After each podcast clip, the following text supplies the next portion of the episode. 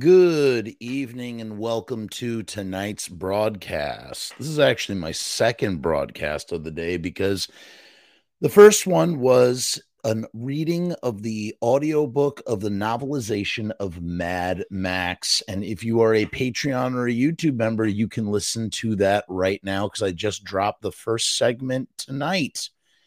That will eventually make its way onto YouTube regular for everybody else, but right now it's just for YouTube members and Patreon members and all the membership stuff, jazz, whatnot, what have you. So check that out.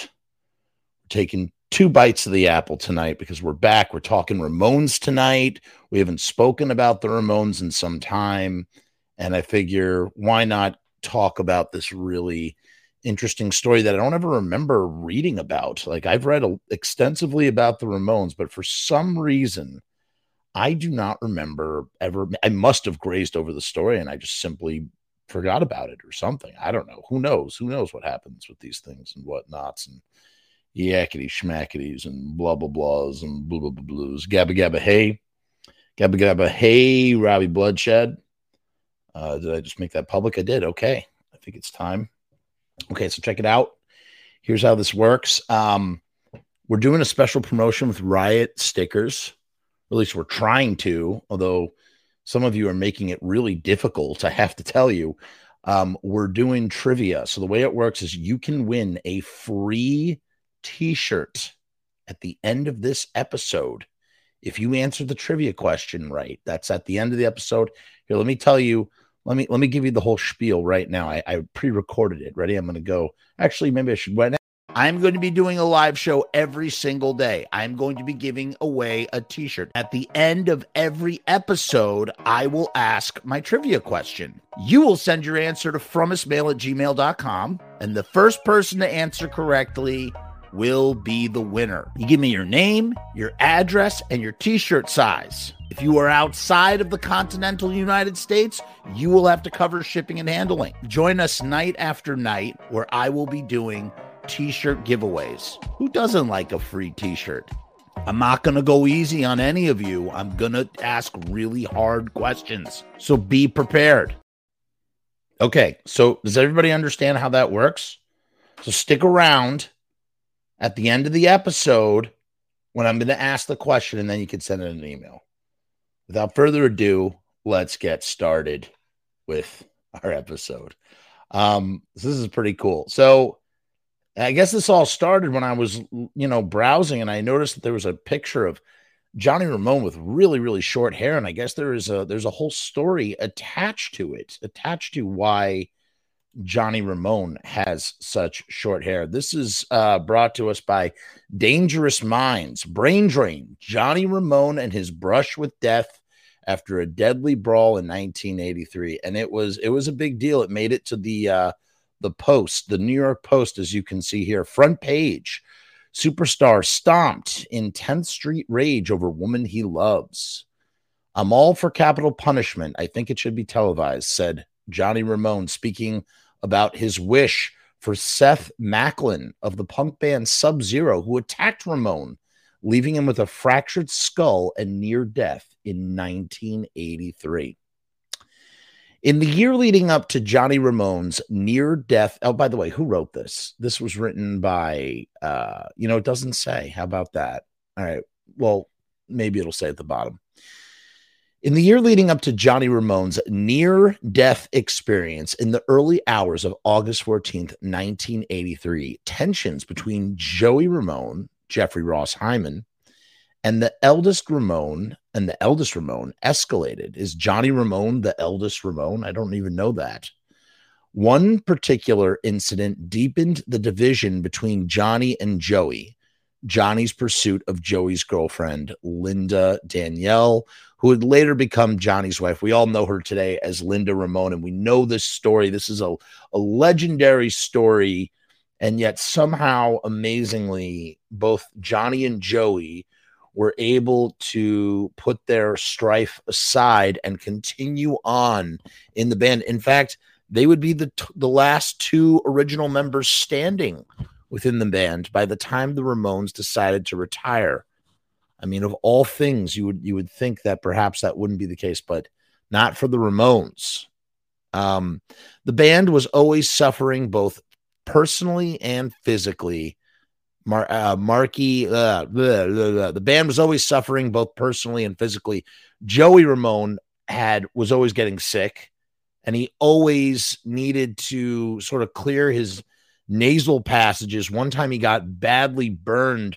You know, he used to do the steam thing where you put the towel over your head, and he got badly burned from that and whatnot. And he was always sickly on the road for a plethora of reasons, some of which, you know, I guess could be said because of he had undiagnosed OCD. And when I spoke to Monty Melnick, the longtime tour manager of Ramones, who was there for the entire sort of time that the Ramones were around, you know, I brought that up. It was kind of amazing how the band, you know, attempted to deal with this undiagnosed thing. Nobody like really had a grasp as to what OCD was. It was more like just something that Joey did. And I think that that, you know, extended into his health, and, you know, he would get these infections and just all sorts of stuff for Joey. Other things that happened to the Ramones where they suffered both personally and physically. Marky, a.k.a. Mark Bell, was dismissed for his binge boozing, and there was the 24/7 problem that was Dee Dee Ramone. Dee Dee Ramone was like a walking tornado, like a Tasmanian devil by all accounts that I've read in various books. Just like a living, breathing cartoon character. What it would have been to have known or been around Dee Dee Ramone. In December of 1982, the band headed into Kingdom Sound in Long Island to record their seventh album, Subterranean Jungle. And this is when, you know, even after Phil Spector, man, they still couldn't get a hit. The Ramones always wanted a hit. They always wanted a hit song. And I mean, that was the thing. This whole idea of like selling out. First of all, what is selling out anyway? In my opinion, I think selling out is when you compromise your true self in the name of money, wealth, prestige, and success. The Ramones never stopped being the Ramones. They just wanted to get a top 10 hit as the Ramones. So even the idea of wanting commercial success wouldn't have been selling out anyway, because they wanted commercial success on their terms. But that doesn't mean that they weren't trying to chase it either. And I feel like both Pleasant Dreams and Subterranean Jungle are these, like, you know, are attempts. They are attempting to hone their sound in a way that might make them more radio friendly, you know, to an extent. So the band had headed into Kingdom Sound in Long Island to record their seventh album, Subterranean Jungle. And this is when Marky left. You look at the album cover of Subterranean Jungle, and you can see Marky all the way off to the side in the sidecar. He feeling symbolically separated from the band. The Subterranean tour with Richie Ramone, he took over on drums, would begin in early February and roll around the country until the band returned for a gig in Queens on August 13th. After that show, Johnny had a run-in with Seth Macklin, a 22-year-old punk rocker from the band Sub-Zero, also known as Sub-Zero Construction. I'll be honest, I'm not overly familiar with, I don't know much or anything about Sub-Zero. I really don't. It was over a girl that Macklin thought was his own, because that's what we do. We can, you know, possess women. In 1982, and in 1982, punk rockers in New York City thinking that they can be in possession of women. It was 27-year-old former dancer and punk rock style icon Cynthia Roxy Whitney.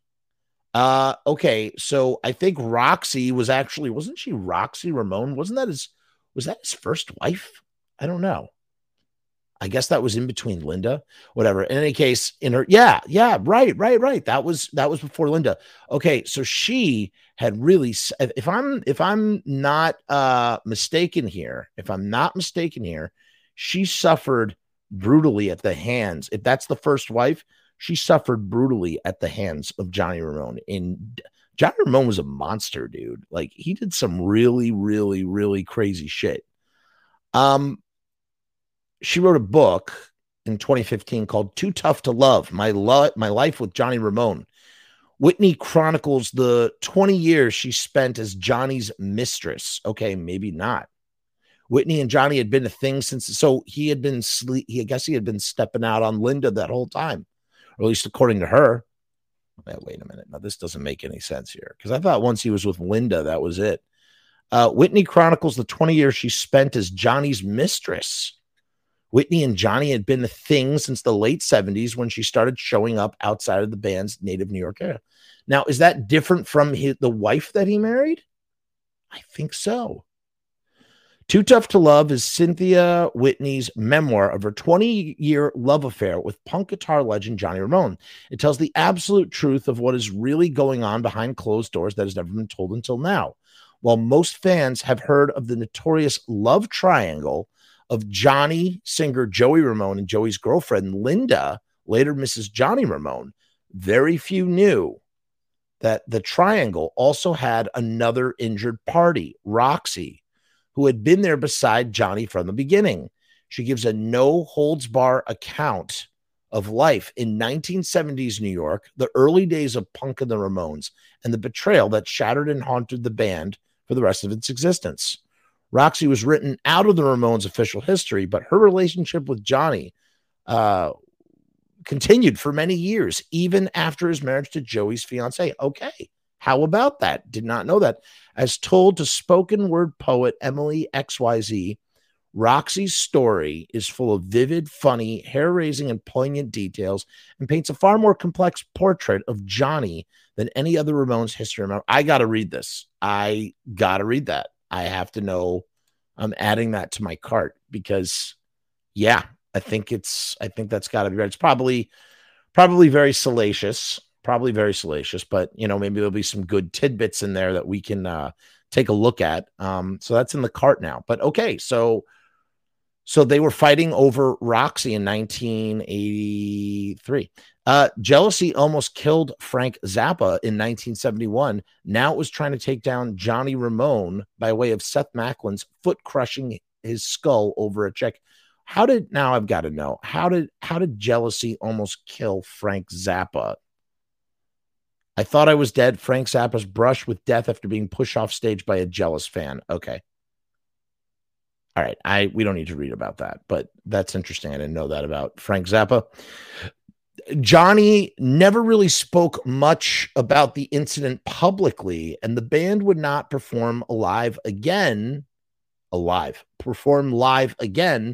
December of 1983. So they took almost 2 months off, probably because of the injuries sustained, you know, getting your skull cracked, having to shave your head and whatnot. Following the incident, both the New York Times and the Daily Courier, a newspaper published out of Prescott, Arizona, both ran stories detailing Ramone's run-in with Macklin. According to both publications, just before 4 a.m., Macklin, who thought he was dating Cynthia exclusively, spotted her with Johnny.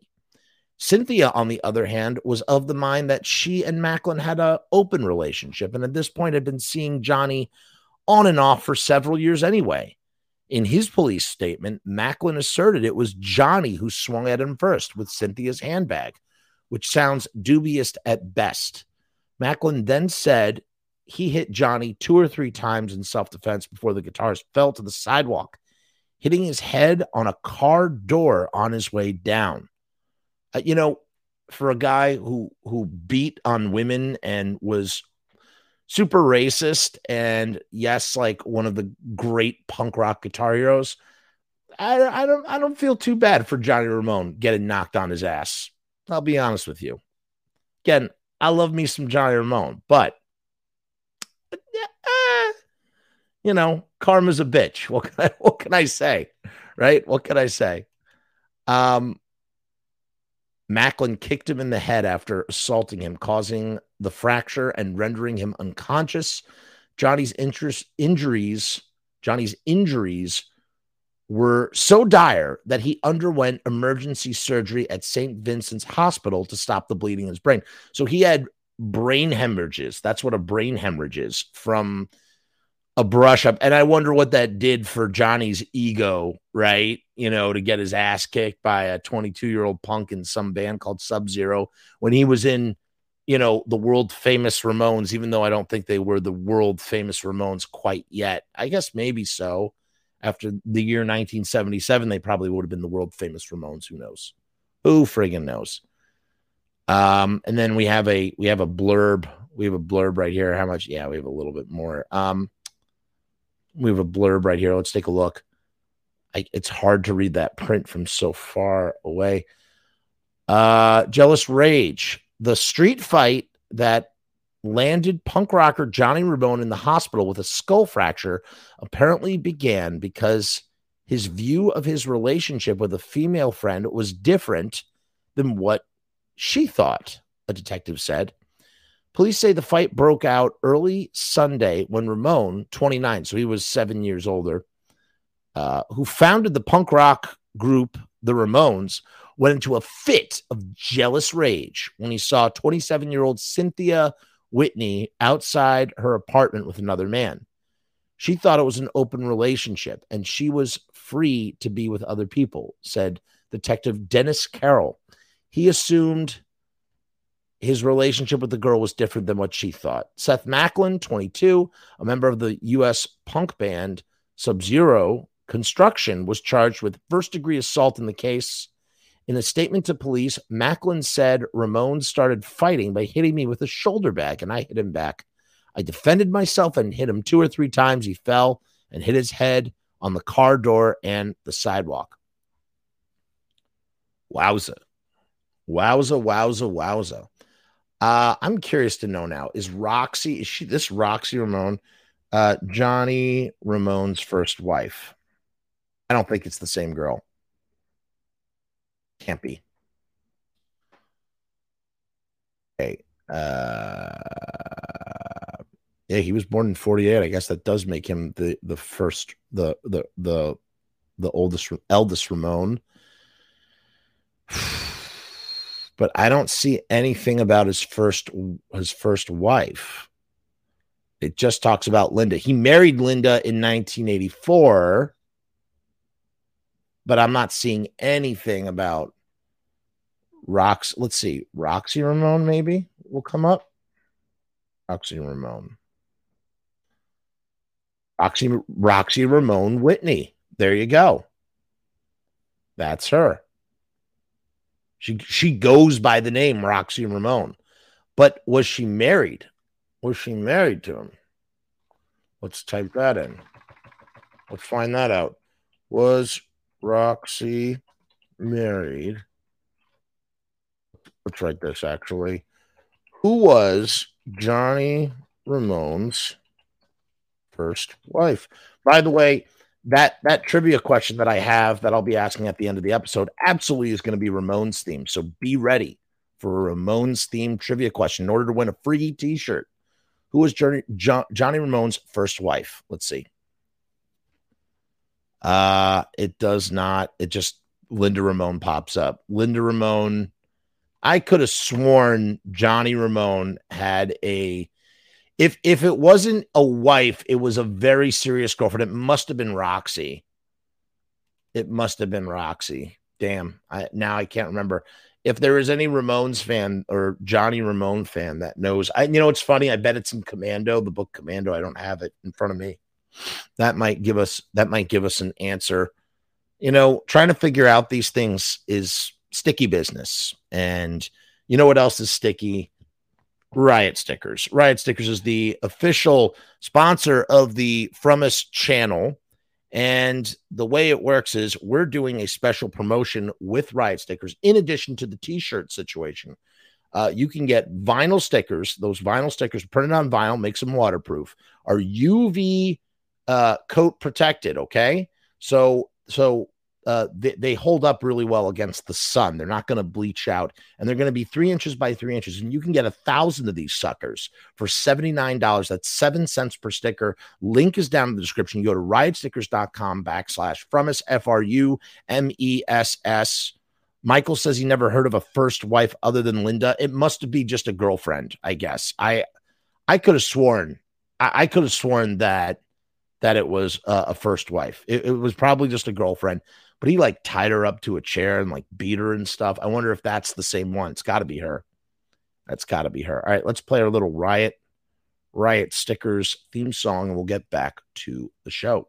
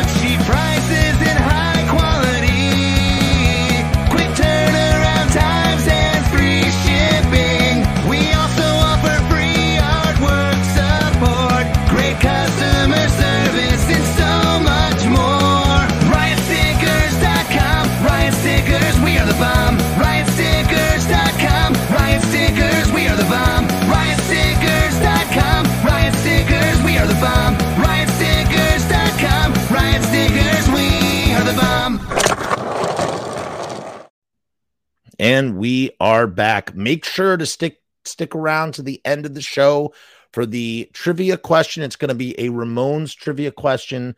The lucky winner, the person who answers the trivia question correctly, you have to answer correctly by sending in an email, will win a free T-shirt. I'm going to be doing a live show every single day. I'm going to be giving away a T-shirt. At the end of every episode, I will ask my trivia question. You will send your answer to frumusmail@gmail.com, and the first person to answer correctly will be the winner. You give me your name, your address, and your T-shirt size. If you are outside of the continental United States, you will have to cover shipping and handling. Join us night after night, where I will be doing T-shirt giveaways. Who doesn't like a free T-shirt? I'm not going to go easy on any of you. I'm going to ask really hard questions. So be prepared. All right. So now you know what the deal is. Let's get back to this, back to our regularly scheduled programming. In his autobiography, okay, so it is mentioned in Commando, which I did read, but it's been years since I've read it. Johnny shed some light on the incident, which he admittedly did not remember much about, mostly because he spent the majority of it unconscious. But what he does remember clearly was arriving at his old apartment on 10th Street in Manhattan in the band's van after the show in Queens at around 3 a.m. Across the street, he saw Cynthia hanging out on a porch stoop, bombed out of her mind, chatting with a punk Johnny had not seen around before. Though Johnny and Cynthia were not together, quote unquote, together at the time, he felt uneasy seeing her in a potentially bad situation and approached Macklin. See, that sounds like saving face bullshit. I'm not going to lie, man. That's more like Johnny being like, what are you doing sipping on my Kool-Aid? That's what it sounds like, in a potentially bad situation and approached Macklin, telling him to get lost, urging Cynthia to get back inside. Johnny remembers nothing else about the fight. His first memory was instead waking up in the hospital with no hair. So that's the reason for Johnny Ramone's short hair. The entire time Johnny is in the Ramones, he has that signature Ramones haircut, except around this time period, at least as far as I know, where he had to have his head shaved because they had to do surgery on him and he had a skull fracture. So, that's what happens. Sounds like it could have been something that they could have written, bleeding, hemorrhaging brain. That sounds like it could be a Dee Dee Ramone song. If he had been so inspired to write something. He just said he woke up in the hospital with no hair. I mean, Dee Dee Ramone could write this song in 2 seconds. I woke up in the hospital with no hair, a bleeding cerebellum bear, knocked back CJ. Not back antecedent medication. Da, da, da, da, da, da, da, da. Hemorrhage brain, hemorrhage. That just sounds like a Dee Dee Ramone song. Hemorrhage brain, hemorrhage brain. I'm going insane. Got a hemorrhage brain. Wait. Woke up in the hospital with no hair, a bleeding cerebellum with a cranium bare. Knock back anti-seizure medication. Da, da, da, da, da, da, da, da, da. Yeah, something like that. Something like that. Bleeding cerebellum. He had a bleeding cerebrum, and he was knocking back anti-seizure medication. And you know what's funny about head injuries? Not always, but sometimes when people sustain heavy head injuries, man, it changes them. It changes their brain chemistry forever. Sometimes you're not the same after a significant brain injury. The story made the cover of the New York Post on August 15th with sensational taglines like battered punk rocker star battles for life and superstar stomped in 10th Street rage over woman he loves. You know what's funny? Those headlines, even before the internet, are SEO optimized. For anybody who's familiar with search engine optimization, those are SEO optimized. When you do a lot of YouTube, you need to have SEO stuff, and that sounds like that. It's pretty interesting. After 3 or so months of rehabilitation and healing, Johnny returned to the band, but in his own words, people close to him felt that he had changed. There you go. Exactly my point. Let's see. Hold on. Let's click into this link. Myths on the rock and roll stage. Oh, interesting. Southern Monster, blah, blah, blah, blah, blah. Huh. Oh, Oh, man. I got to take a look at this, too. All right, we'll come back to that in a minute. Remarkably, Johnny's doctors were able to determine that he hadn't suffered any kind of brain damage. The attack did make Ramone more cautious around people trying to cozy up to the band. It also made Johnny even more guarded about his personal space, especially his head.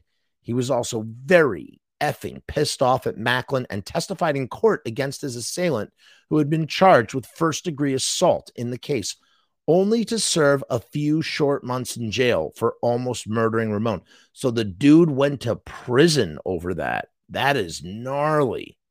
Here's a passage from Commando in which Ramone expresses the dark thoughts that he had about Macklin. I was very angry. I wanted him killed. I'm all for capital punishment. I think it should be televised. I think they can make it a pay-per-view and give the money to the victims' families. So then I started fantasizing about getting a gun. I thought it would be great to have someone mess with me and kill him. I mean, Bernard Goetz was a hero. He did what everyone wants to do. He was Charles Bronson. In real life, who the hell would approach Charles Bronson? They go for the sorry, I'm trying to do Johnny Ramone. It's not easy. In real life, they go for the Bernard Goetz of the world. In the end though, I never owned a gun. It was just a fantasy. I was no Charles Bronson. There you go. Battered punk rock star fights for life. Before Johnny passed, he did an interview with New York Magazine rating each album in the Ramones discography.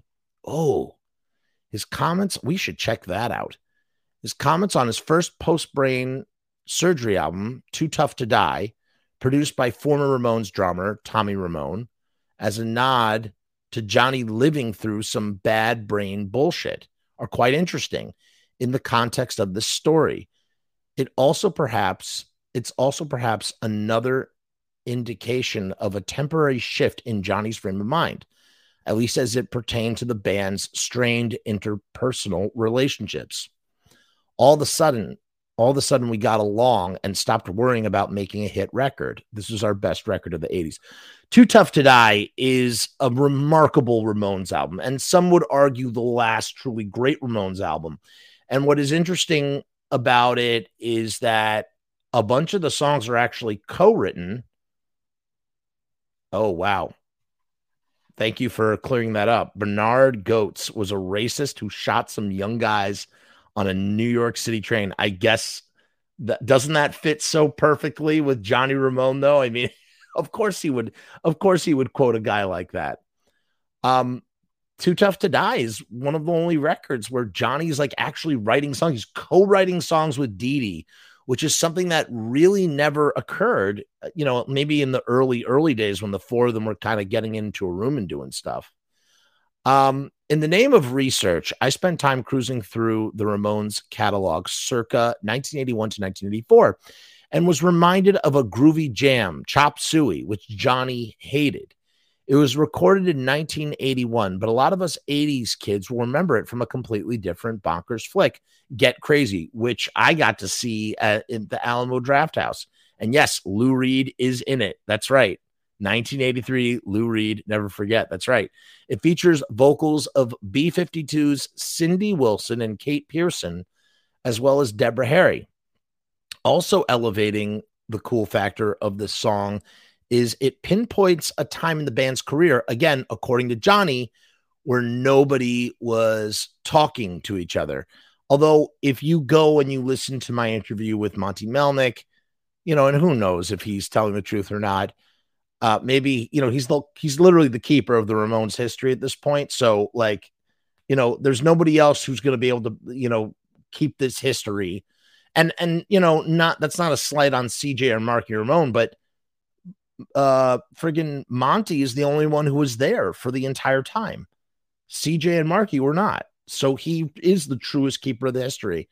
And yeah, it's in that book PKM. I can't say the, you know, Please Me by Legs McNeil and Gillian Anderson, or, you know, that's this whole thing of like that the nobody in the band is talking to each other, but I don't know. Johnny Ramone stays tough, man. That's a cool article to read as well. I'm not gonna do it now.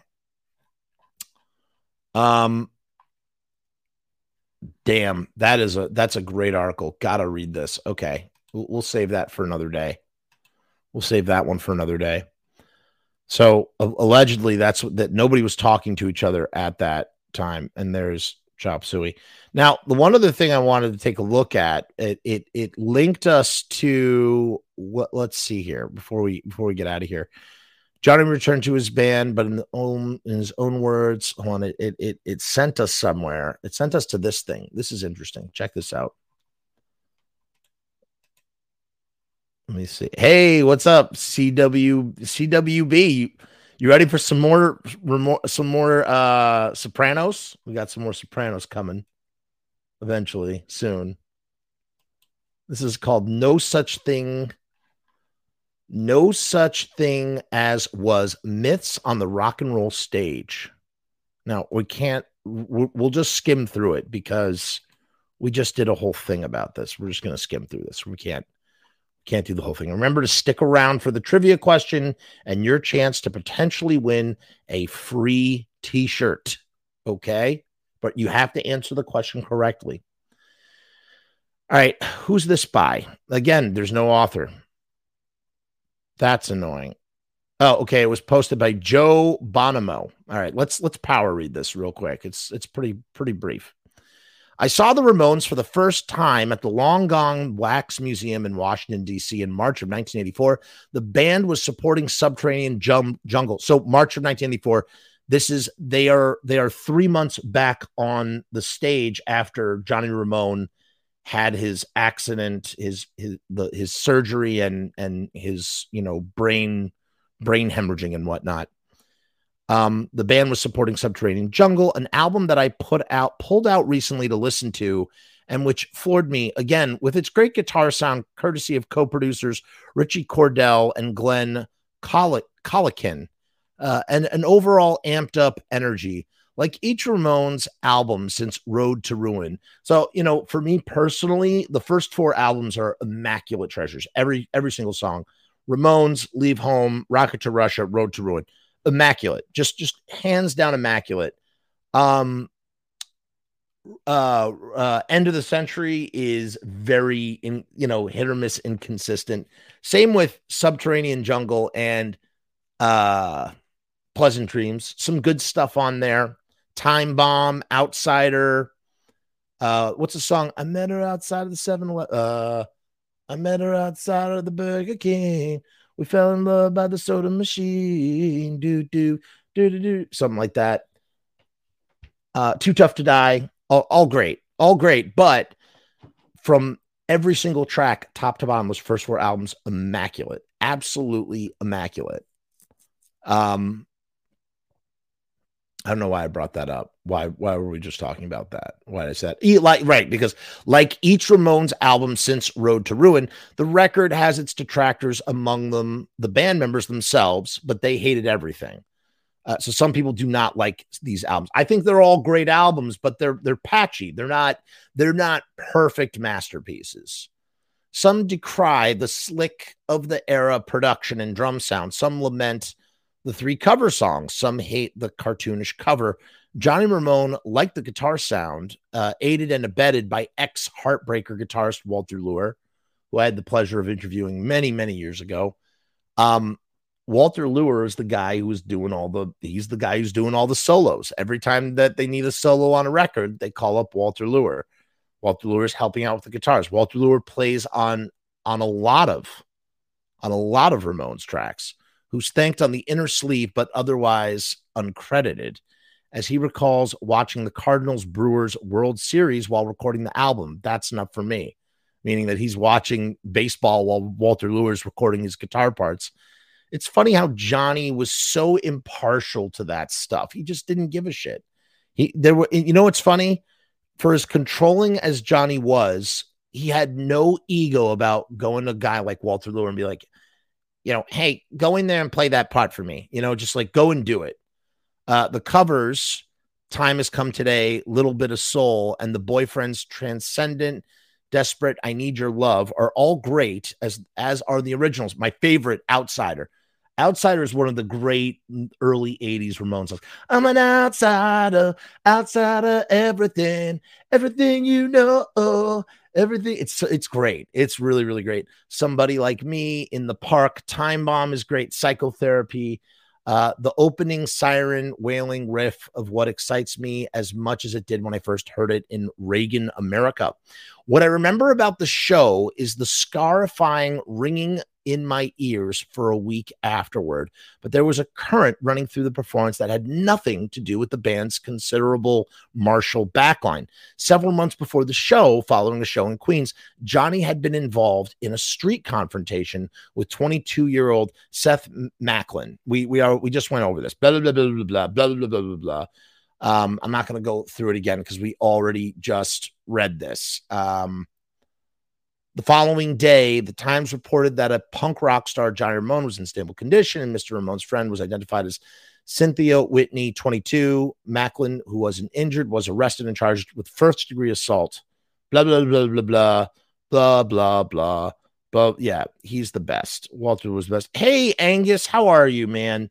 Long time no see. Hope you're well. Hope you're shining and well. Yes, R.I.P. to Walter Lure. Really one of the greats, one of the great legends out there.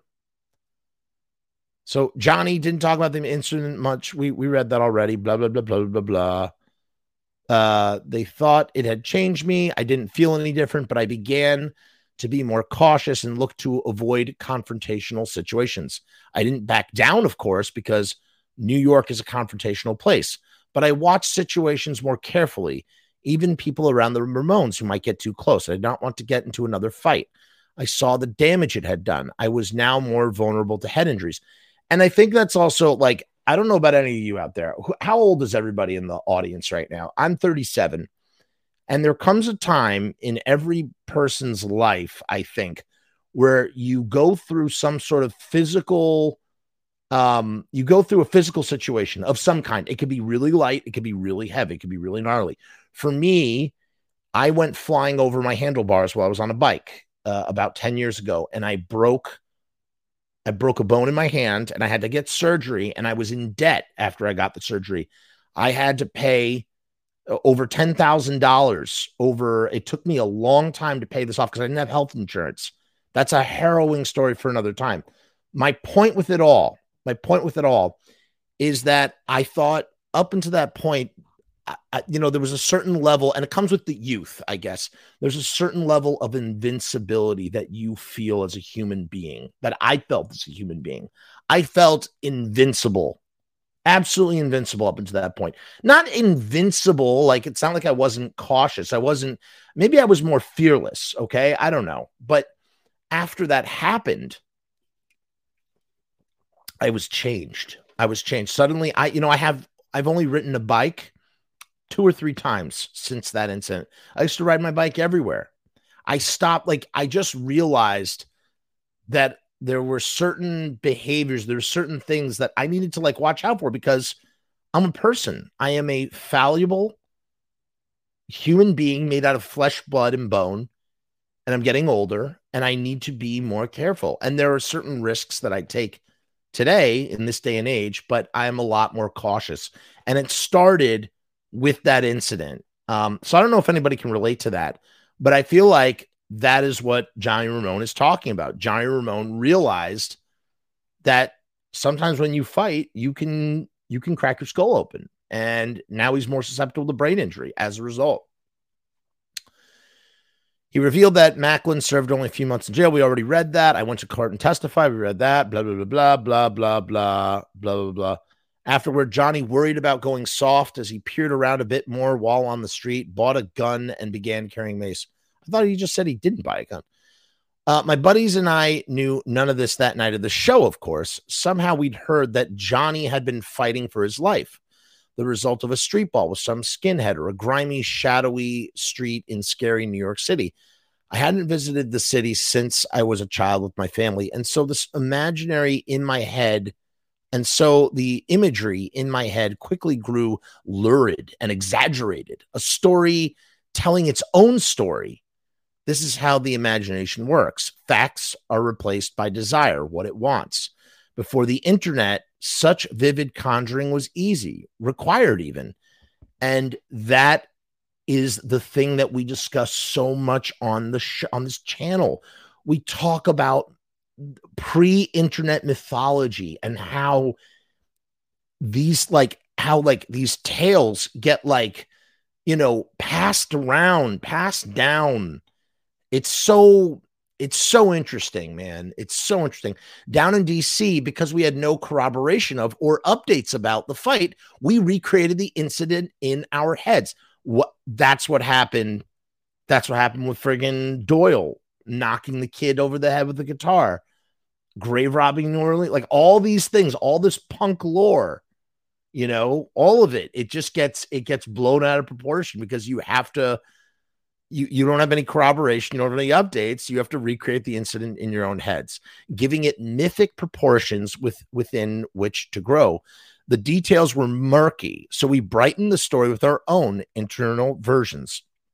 Now, every fact can be searched for and found online, and there's precious little time left for mythology to form between an incident and its instant sharing and vetting by millions around the world. That's super true. Super true. Then we'd heard his head had been shaved for emergency surgery and that he was sporting uncharacteristically short hair, or maybe even a wig. It didn't look like it that night of the show, but then again, it was months later. That fail in the tiny record store, that fall in the tiny record store in the student union at the University of Maryland. I looked, oh, that fall. I see. Got it. Sorry, I was reading that wrong. That fall in the tiny record store in the student union at the University of Maryland, I looked at the Ramones' new album and sensed that the band was working up a little mythology of their own about the incident. Too Tough to Die, it was called. On the cover, they emerged, backlit from a tunnel. Inside, they played faster than they had ever done before. All thanks to Richie Ramone. I got to tell you, wait, hold on. We got some comments here. Also, Johnny claims to have beaten up Malcolm McLaren. That I could believe. I heard Bobby S. Uh-oh. Something just happened. I think it just got kicked off. I heard somewhere that Bobby S. bashed someone with the guitar. Are you talking? Do you mean Doyle? Is that who you're referring to? Jody Ramone says Johnny could take a stab and still pick faster than most. I bet. R.I.P. Right. Yeah. Doyle did. Now, I have to tell you, I have been reading several books about the last years of John Lennon. I went down a rabbit hole and I picked up a few. sort of like salacious kind of memoir biographies of like clinger hanger-ons of John Lennon and his assistants. And not one of them ever mentions John Lennon going to the Mud Club or getting puked on down at the Mud Club, let alone a guy named Bobby Seale. So, you know, and Bobby has always said that he was unconscious when it happened and he was told about the incident. But I do distinctly recall Patricia Reagan, I did an interview with from Punk Magazine, who used to be Glenn Danzig's ex-girlfriend, or at least, you know, someone that Glenn Danzig used to hook up with, that she corroborates that did happen to Bobby. So I have to look at that tape. That's something to look into. If it did happen, it would be punk as fuck. There's no way to corroborate it. I've not found a single shred of evidence saying that it's true, other than, you know, Bobby has, you know, told the story a few times in interviews, but Bobby doesn't like talking about that stuff anymore. And I think he's really in like sort of, he doesn't like talking about that story. It's gotten brought up in radio interviews and stuff that I've listened to. And Bobby's like, I don't want to talk about that. John Lennon's my hero. Like, I don't know. Something changed with him, Bobby. I can appreciate that. I could totally appreciate that. Johnny had a wig in Something to Believe in video, Believe. Of course, Marky wears wigs. I don't know about John. I never heard about Johnny wearing a wig, though. So in any case, Too Tough to Die makes a lot of sense. There's a lot of factors that affect the memory of a great show: the songs, the performance, the venue, the size of the crowd, the drugs or alcohol coursing through or absent from your body. Within minutes, driving or walking home afterward, a show can grow large in our retelling of it. Also geographically affecting a show are the stories that we carry inside of ourselves as we're rocking out. Narratives that may or may not have happened to those guys and girls up there on the stage or next to me on the floor, but which cast the evening on an even larger stage. This was very well written, again, by this guy, Joe Bonomo. Let's see any of the comments. You know the best part about these blogs? The blog doesn't really exist that much anymore, which is a shame, in my opinion. But the best part about blogs are like the various comments. Sometimes they like bring in their own personal like stories. You used to be able to find such interesting little tidbits in them. I love blogs, man. And I'm so grateful that they still exist, you know. Bobby played bar chords just like Johnny. Bobby's such a fucking great guitar player. Because shaved head surgery, a Danzig Johnny collaboration would have been cool. Check out, you know what, Johnny, friggin' Jerry Montano, who I had on the show, really nice guy. He was the bass player on Circle of Snakes. He has said that Glenn Danzig got on the phone with Rick James, and that had Rick James not died, they would have collaborated on a song. That's from him. He's the one who says that. Fucking crazy. Fucking crazy. All right. Before we do the trivia question, are you all still here? Let me repeat the thing. I know I've played this video twice, but, you know, I just want to make sure that everybody understands. And I just want to say, We've done two other trivia questions, and as of this recording, I'm going to double check right now real quick, but as of this recording, nobody has answered the question correctly. So there's actually three trivia questions up. So that's three t-shirts. Let me see. Let me just double check real quick. Nope. Nope. Okay. All right, I'm going to repeat the two trivia questions, and I'm going to ask the new one. But before I do, let me tell you what the rules are, okay? Are you ready for the rules? Here are the rules. One last time. I'm going to be doing a live show every single day. I'm going to be giving away a t-shirt. At the end of every episode, I will ask my trivia question. You will send your answer to fromusmail@gmail.com, and the first person to answer correctly will be the winner. You give me your name, your address, and your t-shirt size. If you are outside of the continental United States, you will have to cover shipping and handling. Join us night after night where I will be doing t-shirt giveaways. Who doesn't like a free t-shirt?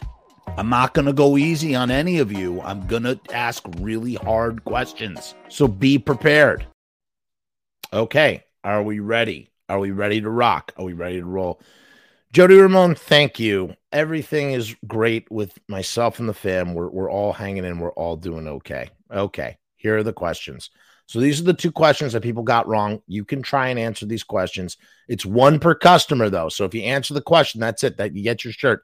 If you answer two questions, I'm not going to give two shirts. So it's one shirt. Okay, ready? Here's the question. The first question is as follows. The Misfits. What is the first compilation of Misfits songs put out by the Misfits? What is the name of the release? That simple. The first compilation of Misfits songs. The first release to compile Misfits songs. What is it? Send your answer in to fromusmail@gmail.com. The winner will get, first person to get it correct will win a free t-shirt. You give me your shirt size and everything, blah, blah, blah. Second trivia question that was not, has still not been answered correctly. Ready? Mad Max Fury Road was written by three people. One of those people also happens to act in the original Mad Max. What is their name? Who, what do they play, and what is their name? So one of the screenwriters for Mad Max Fury Road is in the original Mad Max. What do they play? And now for tonight's question. Are you ready? Tonight's question. Are you ready? What album? Do not call it out. I'll be pissed. Do not call it out. This is, you have to send it to fromusmail@gmail.com. The Ramones song, The Crusher. What is the album to first? What is the first time the Ramones song, The Crusher, let me say that again. Sorry, I'm not saying it right. What is the first album to feature the song The Crusher by the Ramones? Okay? Do you understand what I'm saying? The first album to feature the song The Crusher. Okay? It's written by Dee Dee Ramone. What is the first album to have that song on it? I will check the timestamps. If we have any winner chicken dinners, you will be entitled to a free shirt. Okay?